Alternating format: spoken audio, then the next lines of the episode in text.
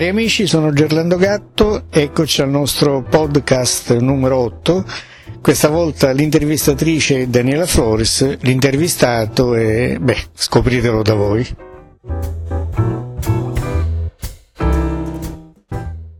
Sono qui con Roberto Gatto tra il soundcheck e il suo concerto con il Perfect Trio insieme ad Alfonso Santimone per Paolo Ranieri. Il Fender e il basso elettrico, dunque l'elettronica come nuova fonte espressiva per te che sei inesauribile in quanto a idee. Ci parli di questo nuovo progetto? Ehm, sì, non solo Fender, diciamo, molta elettronica, ma soprattutto una, una svolta, almeno un ritorno. Io sono eh, cresciuto ascoltando anche molto rock progressive, comunque anche molta musica elettronica e quindi eh, il nome di questo trio non vuole essere assolutamente presuntuoso. È Perfect Trio per me è la, è la perfezione, a parte il 3 è il numero perfetto, si dice.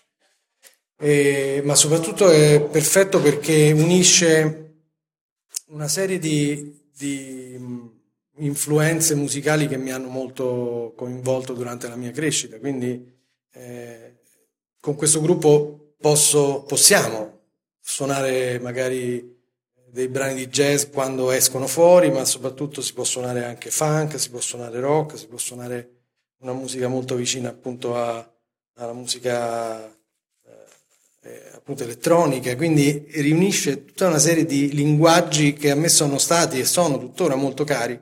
E in questo senso è la prima volta che eh, ho messo in piedi, come dire, un, una formazione che mi permettesse di poter fare questo e di attingere proprio da tantissime cose. Quindi, quindi la perfezione sta nel fatto che c'è una versatilità eh, data proprio dagli strumenti che, che, usate che ti permette di, di, spaziare dovunque tu voglia. Sì, esattamente gli strumenti, ma anche i musicisti diciamo, che fanno parte di questo gruppo, che anche loro poi vengono da realtà non propriamente jazzistiche e basta, ma anche da cose molto più sperimentali. Alfonso Santimone è un, eh, è un eccezionale pianista, tradizionale se vogliamo, sa esserlo, ma è anche un eh, musicista molto più aperto appunto a, a nuove sonorità attraverso appunto l'uso dell'elettronica. Lui si esibisce molto spesso anche, anche da solo, fa dei concerti molto intensi di musica elettronica, quindi è un musicista dedito a questo tipo di attività, non è semplicemente un pianista che gioca eh, con, con, qualche suono, con qualche tastiera, è veramente uno studioso del, del, de, de, della musica elettronica in senso proprio lato, quindi mi fa molto piacere avere lui perché è fonte di grande, di grande stimolo e soprattutto è un supporto eh, creativo non indifferente per un gruppo così. Per Paolo Ranieri, per esempio, è un musicista che non viene dal jazz, eh, anche se lo, lo, pratica in qualche modo, però viene da una realtà crossover, oserei dire, piace molto questo termine, crossover. Bello, piace anche a me. Eh, perché? Perché mm, non venendo dal jazz non è necessariamente spinto a dover dimostrare appunto di essere un jazzista, ma semplicemente di poter eh, sguazzare, tra virgolette, dentro questa cosa qui, eh, anche quando noi magari portiamo la musica un po' più verso una, una, direzione jazzistica e lui riesce a far fronte a questo. Esatto. Però è anche un bassista appunto che viene dalla, dalla tradizione della musica, anche lui eh, rock, con un suono molto definito, è un bassista molto roccioso, molto forte, ma anche molto aperto musicalmente, quindi molto utile a questo tema. Beh, questa allora è la perfezione, ho capito adesso perché. Capito? La perfezione eh, ah, ecco, vedi, potenzialmente. Lì, eh, se è impazzito ha fatto la cosa Ora l'abbiamo specificato. Semplicemente questo è il primo nome che mi è venuto e probabilmente è quello che rimarrà, poi non lo so, insomma, in questo momento è questo. Infatti sono certa che oltre a questo perfect trio contemporaneamente stai portando avanti anche altre idee, non sei il tipo da portarne avanti una per volta. No, no in questo in momento realtà, è, insomma, è non mi sto mai buono, come si dice, esatto. no? cioè, cerco sempre di complicarmi la vita, anche perché io non sono uno che si siede, non mi sono mai seduto, anzi vivo di, di, di, di ripensamenti, di, crisi che poi mi portano fortunatamente a delle svolte in qualche modo, sto dei, dei lunghi periodi in cui non... Per esempio questo è un periodo in cui non sto scrivendo musica, anche per questo mi piace lavorare con questo trio, perché non sono costretto a dover necessariamente scrivere, cioè dover tirar fuori la mia cosa di compositore che invece ho sempre fatto molto volentieri, ma in questo momento non, non, ho nessun problema a dire che sono già due anni che non scrivo. Non scrivo perché non, non ho, ho, idee, diciamo, in quel senso, quindi prendo la musica che, che, c'è in giro o addirittura la creo proprio nel momento stesso. Eh, hai, le idee, hai, le idee, sul palco, che in fondo è il jazz, il jazz è molte cose, ma è anche questo, no? Sì. Eh, creare eh, estemporaneamente, non c'è bisogno... Sì. E vedo che è un po' una tendenza abbastanza generale. Ultimamente Brad Meldau sta facendo una cosa del genere insieme a Marguliana. Marguliana, sì. E due giorni fa a Roma ho visto Jeff Ballard con un gruppo esattamente che fa la stessa cosa, cioè improvvisano. Ho parlato con Jeff, ci siamo scritti e ci siamo ritrovati appunto su questa cosa e lui mi ha risposto viva la libertà. È stato molto carino, nel senso che quello che voglio anch'io, cioè io ho sempre seguito anche eh, l'idea appunto di dover scrivere la mia musica, di doverla rappresentare attraverso i vari progetti che ho fatto, mi sono sempre un po' eh, sforzato molto di, di, cercare di trovare una mia linea di, di, compositore e credo di averla anche trovata in certi periodi. In questo momento appunto non, non ho una mia linea, mi piace suonare tutto, mi piace passare da un brano di Monk a un, un brano di Jackie Bayer passando per una roba che può ricordare Radiohead e Massive Attack. Beh, quindi direi che si può porre l'accento non su quello che non stai facendo, ma sulle milioni di cose che, che, che sono eh, intervenute per cui non stai più componendo. Io infatti ti volevo dire, seguendo la tua carriera, si ha sempre un po' la sensazione che ogni punto di arrivo sia stato per te anche un po' un punto di partenza. Cioè, da ogni esperienza ne nasce una nuova, da ogni incontro ne scaturiscono nuovi.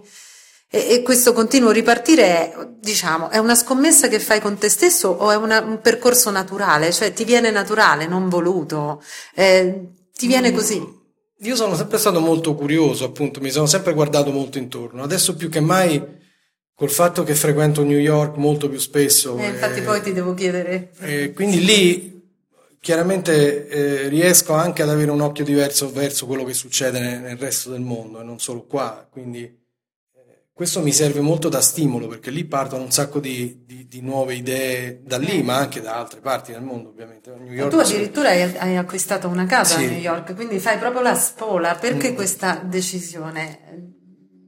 Perché amo quella, ho sempre amato quella città, avevo così un, due soldi da investire in un posto e uno, in uno dei miei ultimi viaggi lì, eh, prima appunto che acquistassi la casa, ho detto, ma sarebbe bello avere un, un ponte con questa città, e cosa di meglio che appunto avere anche un luogo dove stare, perché mi sono sempre sentito un po' turista a New York. E essere turisti a New York è bello quando c'hai i soldi fino a un certo punto, poi quando i soldi cominciano a mancare hai problemi dove dormo oppure non puoi permetterti certe cose, allora alla fine cominci a stare abbastanza male in quella città lì, perché è una città meravigliosa, molto dura, però avendo una base eh, non è solo comodo appunto perché sai dove andare, ma soprattutto hai un luogo che ti fa stare tranquillo e quindi tu puoi sistematicamente eh, recarti in questo posto come sto facendo io e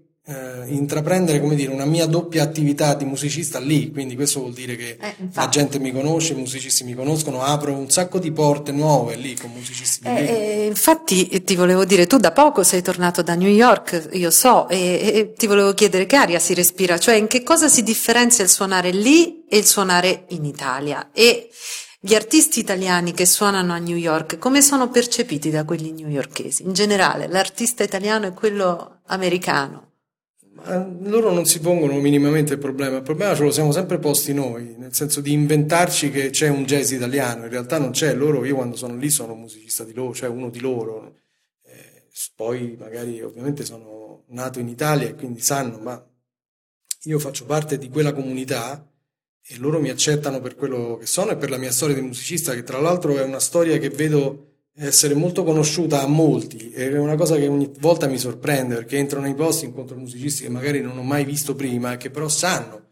E quindi si fermano a parlare con me, sono molto disponibili, quindi c'è un'apertura a, a veramente ha dei rapporti molto, molto più forti che qua. Questa trovo. è la differenza. Per Questa esempio. è la, è la forte I differenza. musicisti vanno ad ascoltarsi tra di loro. Sempre. Qua non succede New York è- mai. è come Io- un paese, è come stare veramente tipo... E so, parliamo di New York. È un paese in realtà perché il jazz a New York è a Manhattan. Manhattan è una piccola isola dove tutto si svolge tra, in larga parte tra il village, Midtown, e- ma comunque i locali sono sempre quelli. Quindi quando tu vai in certi luoghi ritrovi sempre i musicisti che hai visto in giro e tutti vanno lì. Smalls, per esempio, è uno di questi locali dove c'è molto questo senso della comunità. E la cosa importante è che devi essere dentro a quella comunità. Fino a che loro non ti accettano dentro a quella comunità lì, è come se tu non ci fossi in quella città. E tu lo puoi fare solo se frequenti regolarmente. Io posso anche stare qui due o tre mesi, però si sa che comunque il mio nome c'è lì. E Certo. Quando io ritorno lì, non devo ricominciare un percorso da capo. La cosa e il trucco ovviamente è non stare lontano da lì per più di, non so, sei mesi, un anno.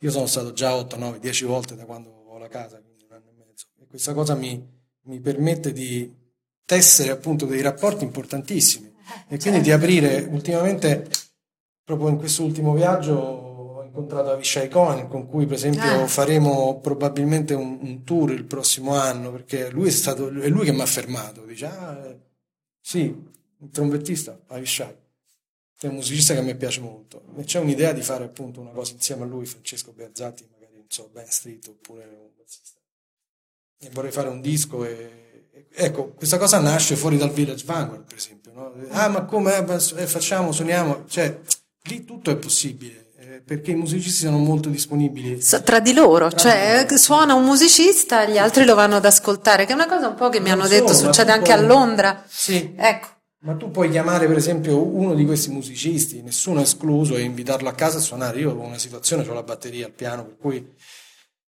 una cosa che si fa molto lì è quella di suonare nelle case, di fare delle jam insieme. Ah, domani viene oppure chiama quello e, e vengono. E vengono, magari suonano due o tre ore. è una vita musicale diversa da qua, Intensa. eh? completamente Ah, ah, diversa. È la cosa che mi manca di più qui, e che qui non è mai stata possibile Eh, e che invece lì è possibilissima e questo spiega anche perché loro sono così dentro alla musica perché sono così bravi anche tecnicamente preparati ma soprattutto hanno delle idee che, che- che- che girano sempre nella loro testa Cioè, non scambio, sono mai cioè- fermi ad aspettare lì il prossimo c'è gente che fa due o tre lavori al giorno che fa magari la qualità del lavoro devo dire è difficile perché comunque devi accettare anche di suonare per 50 dollari per 70 dollari Ma non è, niente. quel- non è- non è la cosa quello, importante. soprattutto per me, poi io vado lì, tu- tutto quello che c'è va bene perché comunque è di qualità e lo faccio con grande piacere. Quindi È una cosa è molto- molto diversa. E eh, tornando, ehm, beh, ti chiedo, hai mai avuto la tentazione di trasferirti definitivamente negli Stati Uniti oppure no? Ti piace questo? No, abbastanza sì, devo dire che ce l'ho, Mm. infatti sto, sono in attesa di- di- della green card, l'ho chiesta, ma non so, adesso non ti saprei dire. No, se- però la- comunque- no, dico l'intenzione. Per come sto stanno dicendo- andando le cose in questo paese qui, e qui aprirei una polemica che non mi va di aprire, ma Mhm. comunque non è solo un problema di crisi, è un problema proprio di, gestione del lavoro, dei rapporti, del- di quello che succede proprio all'interno dei meccanismi italiani. È una cosa che non, che non mi sta, cioè che mi sta molto stretta. E quindi probabilmente questa cosa qui viene a galla spesso e volentieri. Ecco, è una tentazione che Certo, hai. È durissima perché lì è dura, perché Eh, lì si certo. fa anche abbastanza la fame volendo, eh? Mm. non è che è così facile. Però non è magari- l'Eldorado, però No. insomma, però potrebbero culturalmente. aprirsi questo- sbocchi anche da un punto di vista della didattica, trovare un- un'occupazione in uno dei- una delle università che ci sono lì e magari fare quello che faccio qui, cioè insegnare al conservatorio. Ecco, e- io guarda, questa domanda ti volevo proprio fare, infatti. Tu insegni al conservatorio e vedi molti giovani che studiano il tuo strumento, naturalmente, insegni batteria, ti capiterà di incontrare eh, dei talenti, come no, ce ne saranno dei talenti come no. Come si differenziano questi giovani? Intanto, com'è insegnare in Italia? Come si differenziano questi giovani dai- da quelli della generazione passata e hanno uno sbocco in Italia? Secondo te, cioè tu li vedi crescere, probabilmente qualcuno lo, lo noti. eh, Sicuramente i giovani adesso sono molto più intraprendenti di noi, insomma, quindi questo è un bene da una parte e un male da un'altra, ho sempre considerato. io faccio il mio lavoro di insegnante con grande passione e non credevo che questa cosa potesse succedere, perché ho sempre abbastanza considerato l'insegnamento una cosa da fare in tarda età e comunque abbastanza noiosa. In realtà è una cosa che mi sta prendendo molto. Già da sono quattro anni che lo faccio e, e il rapporto con, con, gli allievi è la cosa più bella che c'è. Cioè avere a che fare con, con, con, i giovani e vederli crescere, soprattutto vedere che ti seguono e che ti stimano e che apprezzano il lavoro che tu fai per loro è la cosa più bella. E secondo te qua in Italia hanno speranze? Eh, purtroppo ce ne, hanno, ce ne, hanno, abbastanza poche in questo momento, devo dire. Eh, mio figlio è al conservatorio da quest'anno e quindi mi, come dire, sto vivendo in prima persona uno di questi problemi. Dico, cosa farà dopo quando eh, uscirà da qua? Anche io con i miei figli eh, faccio ecco. la stessa domanda, anche se Però, non sono sai, quello c'è e quello ha scelto di fare, quindi è contento. Studia, cosa studia? Eh, canto jazz e poi ah, fa il triennio e fa insomma il percorso un po' generale del conservatorio. Però tornando appunto al fatto dell'insegnamento, mi piace e mi piace pensare che potrò essere utile a, a, ad alcuni di questi ragazzi, Beh, spero a tutti. Io ho una classe meravigliosa. Um, ho invitato spesso colleghi che sono venuti a fare delle masterclass lì, da Ella De Bandini, Christian Meyer, Tullio, insomma, e tutti hanno notato che c'è un ottimo livello nella classe perché effettivamente si fa un buon lavoro. Eh. Io sono molto coinvolto in questa cosa. Quindi eh, trasferirlo anche questa esperienza negli Stati Uniti sarebbe bello, cioè sì, una cosa che, quando hai che capito... ti piace l'idea, insomma. Assolutamente sì. Esatto. Bisogna capire come insegnare, non è una cosa facile. Io ero abbastanza impaurito all'inizio perché io stesso avevo bisogno di imparare e tuttora ho bisogno di imparare molto, ma sto imparando quando vado in America, quindi quando vado lì poi torno con delle idee e le metto in pratica perché lì studio. Che è un'altra delle, delle, cose che io faccio quando vado lì. Dici, cosa fai dalla mattina alla sera a New York? Studiare. Un mese, a parte andare a vedere i concerti. Eh. Studiare, studiare quello che succede intorno e studiare sullo strumento, ma studiare anche andando a guardare, vedere anche dei grandi maestri che suonano. Quindi, e potersi concentrare su poi quello. Poi sì, no? si tirano delle somme, dici, vedi, questa non la sapevo, questa è un'altra cosa che ho imparato. Quindi la, la, grande lezione di quella città è rimetterti ad un livello che, che, che, che si riparte, da, anche da zero volendo, no? e, e, lo accetti. E si ritorna al, al, punto di partenza, cioè per te nasce. c'è sempre un punto di partenza. Sì. Io adesso ti faccio un'ultima domanda perché quest'anno ricorre il ventennale della scomparsa di Massimo Urbani. Allora, volevo chiederti un, nostri ascoltatori piacerà sentirlo dalla tua voce, un suo ricordo, anche piccolo, un aneddoto, una cosa che pensi dal tuo punto di vista. Un... Eh, Io non ho mai tu scritto... hai, hai, vissuto un pezzo di vita musicale sì, importante. Non ho mai avuto la possibilità di scrivere un libro adesso. Alcuni miei altri colleghi ne hanno già scritti due, tre. Beh, certo, anche autobiografie. Cioè. Io ho quasi 30, 35 anni di, di esperienze, ma credo che se dovessi un giorno scrivere un libro, scriverei un libro su Massimo Urbani, probabilmente, non eh. su di me perché non uno, ma centinaia di aneddoti su. Quindi non saprei dirtene uno, anche perché rischierei di fare un po' no, certo. un teatrino che non mi va di fare. Con Massimo c'era un rapporto di grande amicizia che è nata quando eravamo tutti e due molto ragazzini, quindi a 16 anni. Mm. Ed è stato un personaggio centrale della mia, della mia formazione, perché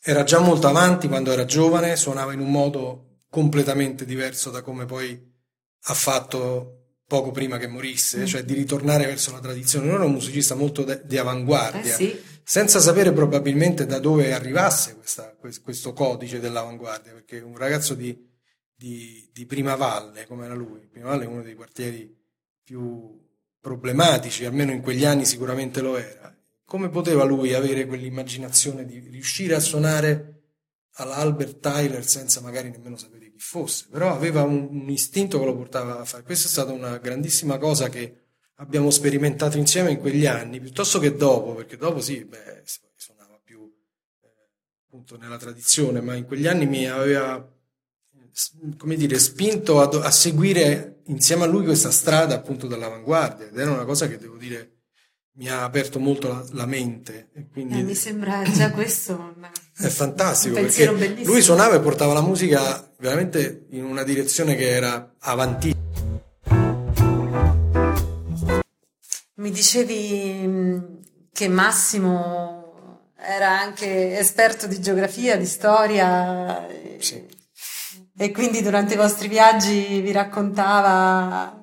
Sì, sì, faceva che... proprio delle, delle, lunghe chiacchierate appunto su, parlando appunto di storia, ma abbracciando veramente dei periodi anche importanti e quindi non solo dei cenni ad un periodo, ma veramente curioso, dico, ma da dove esce fuori tutta questa, questa cultura? Dice, ma io leggo, io leggo i libri, io qua, là, insomma, veramente sorprendente.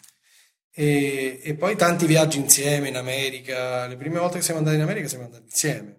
Mi ricordo una volta lui all'inizio di un tour americano fece una cosa bellissima perché a parte che ci trovammo all'aeroporto di Roma, lui aveva la custodia del sassofono e dico Massimo il bagaglio l'hai spedito? Dico, ma io ce l'ho il bagaglio. ma scusa, stiamo fuori 15 giorni? 15. E tu? Dice no, ma io ho tutto qua. Aperto il sassofono c'è stata una maglietta di una t-shirt bianca, un paio di mutande dentro la campana del, del sassofono e basta. Dice a me io sto a posto così, io che mi sa portare la valigia. Arriviamo in America e lui nella prima data, diciamo, saremmo andati a Boston, saremmo andati a Chicago, avremmo fatto un giro, no? La prima data del tour entra in un grande magazzino e compra una padella. Una padella? Sì, allora arriva con questa padella in albergo, una bella padella di quelle da fritto, sai quelle. quelle serie. E fa Massimo, ma questa padella mo te la devi portare? A me no, ho comprato perché questa la devo portare a mia nonna, a me, perché questa è una padella americana. e girò tutto il tour con questa padella dentro alla, a una busta di plastica da supermercato, una cosa fantastica. Beh, girò nell'aereo, la infilava, cadeva per te. C'era sempre il sassofono e la padella per Ma è incredibile. No, eh, Bello, grazie di questa. Ce ne sono centinaia di aneddoti così. Quindi... Allora un giorno ti farò una, un'intervista sì, solo sì, su questi aneddoti perché ai nostri ascoltatori lettori vedrai sono le cose poi in fondo più che parlarne sì, io, io stilisticamente. Sono Ci sono altri che impazziscono per, per, le barzellette, le storielle. Io sono uno da aneddoti, l'ho sempre detto. Detesto le barzellette. Quindi un giorno ci vediamo e mi racconti un po'. Sono veri, capito? Esatto. Sono cose successe che sembrano delle barzellette. Non riguardano solo Massimo Urbani, ce ne sono tanti, probabilmente ne saranno tanti anche su di me. Eh, non lo so, andrò a chiedere a qualcuno. Ma sicuramente. Io cioè, forse facevo delle cose un po' meno particolari di alcuni, ma tu Massimo pensavi, lui, no, lui non, non, pensava che fosse di fare cose particolari, quindi probabilmente anche tu Perché ne hai fatte era senza un che... Un musicista così era un, un personaggio assolutamente, eh, come si dice, imprevedibile, quindi faceva cose che per lui erano assolutamente normali. Grazie. Non aveva collegamenti, diciamo, più di tanto nelle cose che faceva, non pensavano, non era di certo un razionale, era un musicista 100% talento e il resto, insomma, il resto gli ha sempre comportato una serie di problemi, tipo come aprire il suo primo conto in banca l'anno prima che morisse, per esempio, che fu una cosa buffissima. A me ho aperto un conto in banca, sono arrivato là, c'è stato un poliziotto mi faceva entrare, poi sono entrato e alla fine oh, io sono importante, c'ho un conto in banca. Dice Massimo, un conto in banca, ma tu non hai mai pagato nemmeno una bolletta alla posta. Dice, non ci sono mai andato via. Lui non lo sapeva fare un conto corrente, cioè proprio le, le cose pratiche. Quotidiane. Zero, cioè non aveva proprio la minima idea di tutta una serie di cose. Tu dici, non è possibile, aveva già una certa età, non ha mai fatto niente di simile. Quindi ha vissuto in questa nuvola, appunto, che è proprio la nuvola di Massimo. La nuvola di Massimo è bellissimo. Senti, grazie e in bocca al lupo per il concerto. Si grazie può dire? a voi, assolutamente. Eh? Ci vediamo tra poco al Teatro Morlacchi. Grazie. Grazie per aver ascoltato a proposito di jazz. Potete ritrovarci online sul sito www.online-jazz.net, sulla pagina Facebook facebook.com slash onlinejazz e sul profilo Twitter at onlinejazz. Buon jazz a tutti!